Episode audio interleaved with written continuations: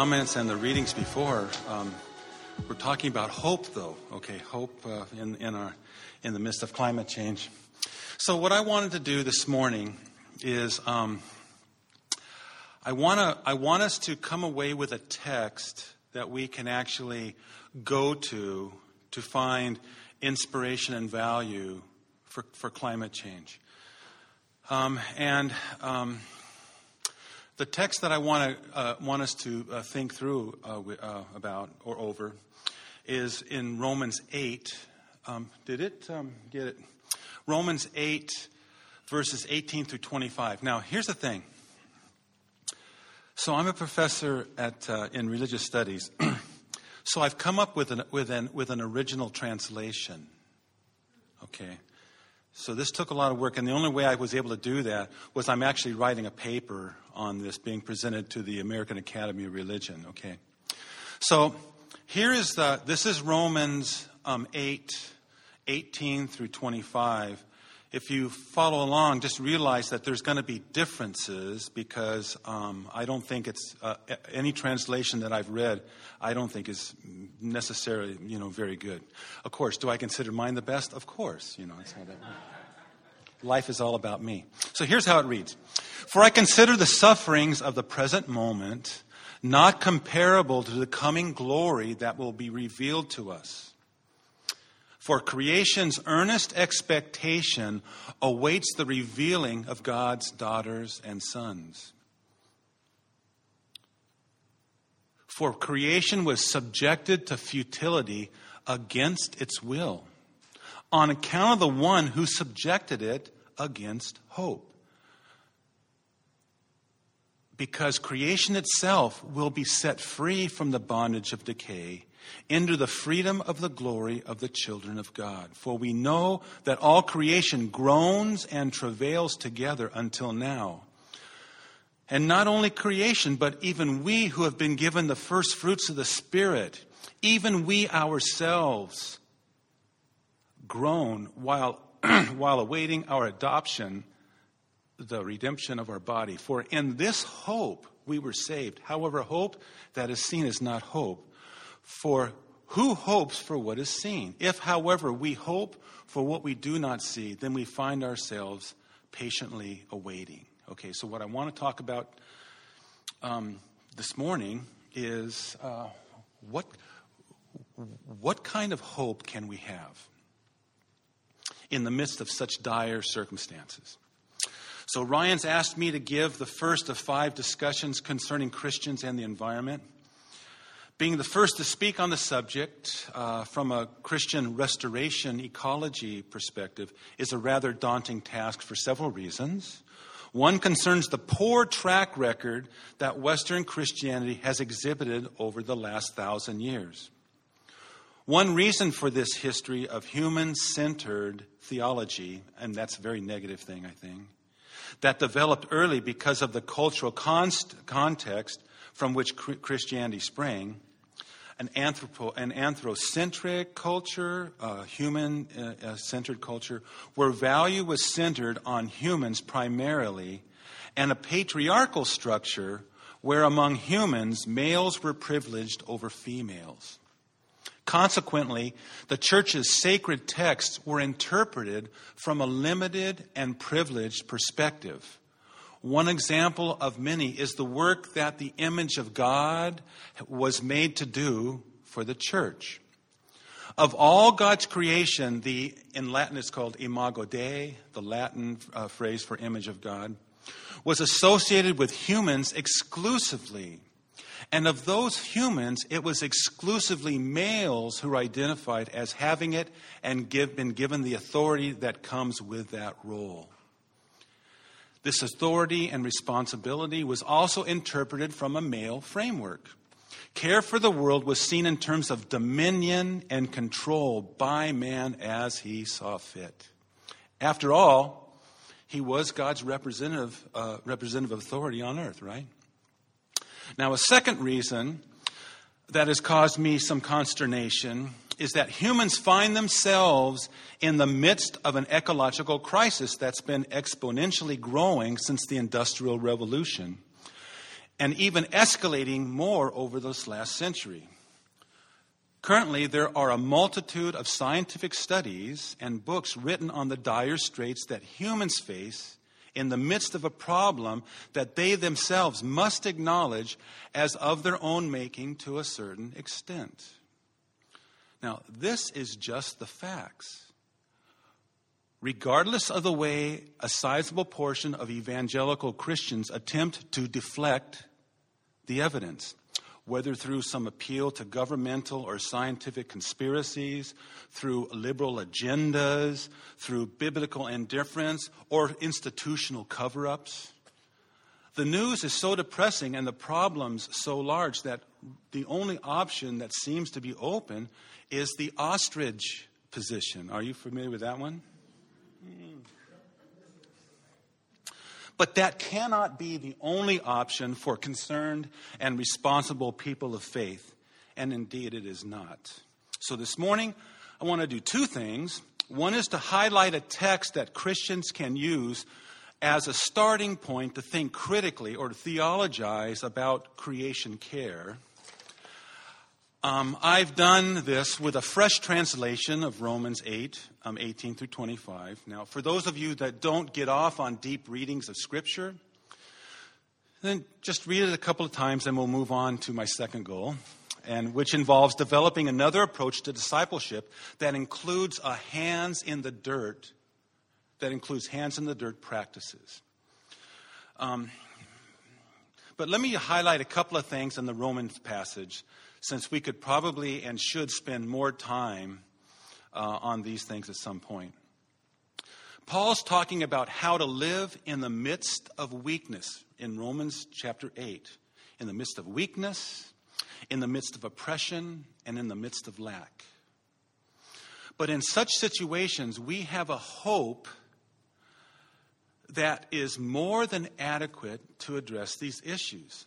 Paul is putting his whole tool chest in this concept of hope. This hope is not just an unfocused outlook that the future will turn out okay. Rather, it is a militant attitude that refuses to succumb to adversity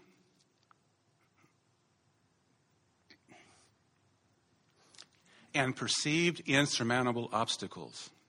Now, hope is not necessarily a good feeling, but rather an obstinate and aggressive approach to life in the midst of pain,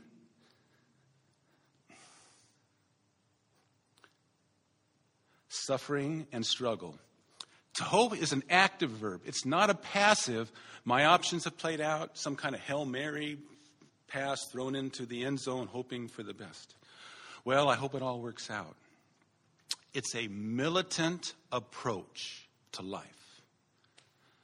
Now you might say, ah, all well and good, Paul of Tarsus, but where do we get this hope? For those of us who seek to live as if God is the sustainer and savior of all, it is God's Spirit who supports us, comforts us, and gives us the strength to hope. Even in our inability to pray correctly, it is the Spirit that picks up the slack. Paul talks about that in just a couple of verses later on. And what Paul says here in Romans is that his sustaining spirit is for all nature's creatures and systems. Paul addresses nature's creatures and systems as if they are subjects. Just like humanity, just like you, just like me. Notice that nature has a will, and that will has been subjugated and abused in many instances. Just like many human groups have been oppressed, held down, and abused. But through the power of God's sustaining activity in this world, even in the midst of subjugation, creation continues to work in the hope, in the militant hope that it will be restored. It never stops, it never gives up. To think of hope in this light will get you into Paul's ballpark of active discipleship. In many instances, it can be militant and countercultural in its tenacity and outlook. For Paul, both nature and humanity have this radical hope in their tool chest only because of God's active presence. God, uh, Paul calls it God's, calls it God's Spirit. Stands by us, undergirds us, and energizes us. More could be said about, um, about this at this point, but I only have one sermon and it's uh, quickly flying away right now. So, for instance, just give an example. When Paul writes above, creation was subjugated to futility against its will on account of the one who subjected it against hope. Who is Paul talking about? Who has the ability to subjugate creation to such futility? This is a hard text to interpret. Historically, interpreters have focused on only two options. Well, it's either God or it's Satan. And most interpreters, believe it or not, choose God. God subjugated something against its will? Does that sound like the God that you worship and love? I think both of these options are terribly inadequate. But there was one very powerful man who engaged in the subjugation business during Paul's time. And he did not just subjugate humans, one man in the whole known world at the time. Who do you think that might be? But I need to move on to my second point. We can, if you, if you want to talk about it later afterwards, let's do that. For several hundred years, there have been environmentalists and naturalists who have taken their stand alongside nature and her ecosystems and contributed to a movement that has recently been identified as restoration ecology. Such voices include names like Aldo Leopold, Thomas Berry, Rachel Carson, you know, that famous book um, in, uh, that she wrote in the 60s. Such voice um, uh, to name just a few. These and many others did not simply identify environmental problems, but they chose to do something about it in their local communities.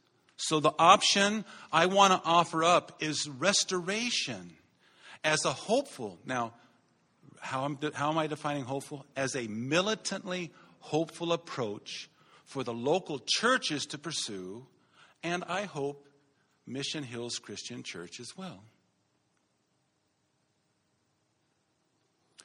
Restoration ecology represents a strategic attempt to restore wholeness to our local surroundings through community projects. It focuses on the interrelatedness of human and natural systems, and so stands for a series of different assumptions about our relationship with others. And by others, I mean human and non human. A series of, of assumptions of which I just want to offer up two. First of all, it assumes that others, including non humans, have intrinsic value. A horse has value just because it's a horse, not because of what the horse can provide for humans. Secondly, restoration assumes different roles of human nature relations. As I said before, for hundreds of years, Christians viewed their relationship to nature as one of domination. Now, to soften this oppressive understanding, Christian thinkers began to reframe the concept of control in terms of stewardship instead, instead of, instead in terms of stewardship. Many informed Christians today hold that view, and I would assume many in the audience right now do as well. This view of stewardship envisions humans as trustees of a planet that belongs not to him, them, but to God. Sounds pretty good, right? Yet humans are still perceived as the holders of control, even though that control is for God. Now, rather, restorationists view their relations with nature in terms of not stewardship, but partnership, which decenters or shifts the place of the role of humans in relation to the earth and its non human others. Humans are simply plain members and citizens of the land community. As partners, humans are participants among rather than stewards over the rest of creation. Striving to listen and to live mutually with the non human others in their midst. Now, probably the first Christian thinker with this view was St. Francis in the 12th century. But his advocacy of partnership was silenced and shelved for hundreds of years. Now, why? His view was overlooked probably because it blurred the distinction between humans and non humans.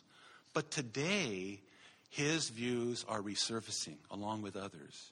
Communities of, the ecological, of ecological restoration focus on their immediate environments as such, restoration communities are not necessarily Christian or even religious.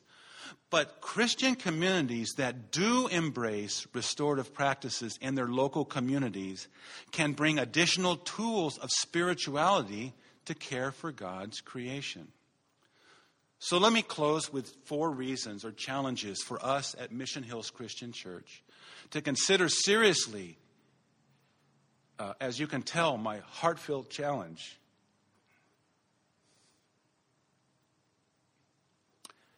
to the way we as a community relate to our local government. One, restoration represents the most hopeful approach. That is, I mean, militantly hopeful approach as it focuses on local issues of environmental and social justice. There are issues of environmental and social ju- just injustice in our community here. Two, Practicing ecological restoration involves experiencing nature, nature at a sensory dimension. Gloves, dirt, tools, etc. Three, experiencing nature as uh, um, at a sensory level creates feelings of deep connection as it taps into the loving perception of nature. Perhaps another way to view this is in terms of the initial bonding that takes place between a parent and their child. Can you remember that first time that um, your son or daughter, or grandson or granddaughter, or niece or nephew, that you saw them, maybe they were placed in your arms?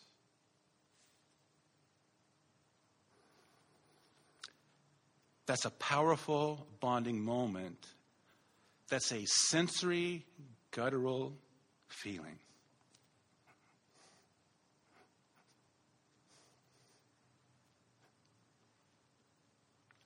Four, restoration, uh, restorative practices are undertaken as a community endeavor, which leads to my two final points. First, this focus on restoration community both widens our arms to embrace those that have been trampled down in the name of progress, both human and non human brothers and sisters. St. Francis would call the birds his, and, and, and, the, and the, then the deer his brothers and sisters. Second, a restoration approach challenges previous romantic assumptions about community that privilege unity over difference, oneness over otherness, and harmony over ambiguity.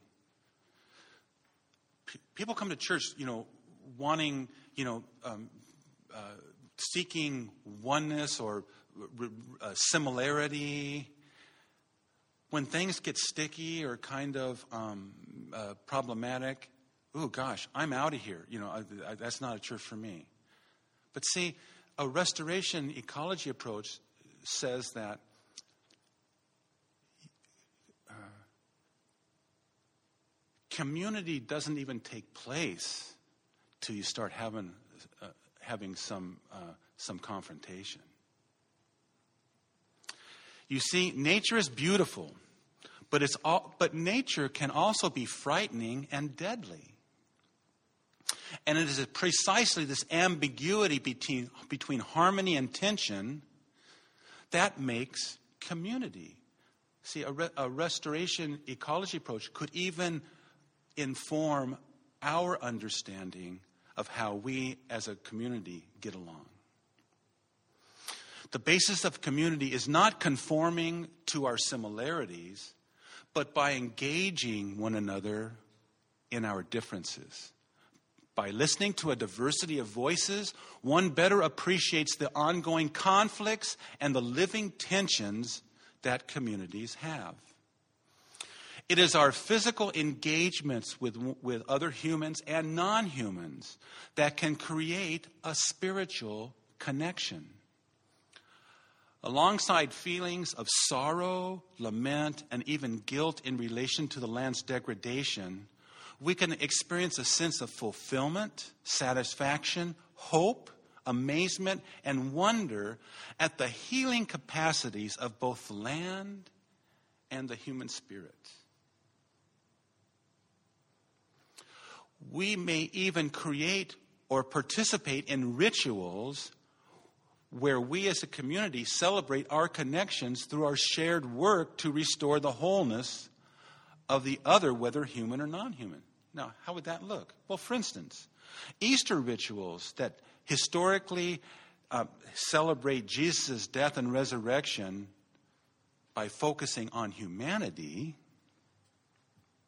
Well, if Jesus' death redeemed all creation, perhaps we should widen our symbols and rituals. Now, what would that look like? That's where we, it would be interesting to have a, a creative theological discussion, group community discussion on what that would look like. And if nature does, does indeed reflect the glory of God, perhaps we could catch an insight from nature about the militancy of the spirit energized hope. And at that point, can we pull up, is it possible, what that one slide of the little plant growing out of the stump? And, and I, want to, I want to close with this. So we were on vacation uh, this summer, and you know we were going through. And I can remember years ago we went through um, Yellowstone when the, those terrible fires were re, you know just wreaking havoc through. And so it was actually with a little fear and trepidation that I go, okay, let's try it again. So I was we were driving through. You can see the, the, the fire just, you know, wreaked havoc. But what do you see here? If, so let me read this last sentence again. And if nature does indeed reflect the glory of God, uh, perhaps we could catch an insight from nature about the militancy of hope. God bless you all.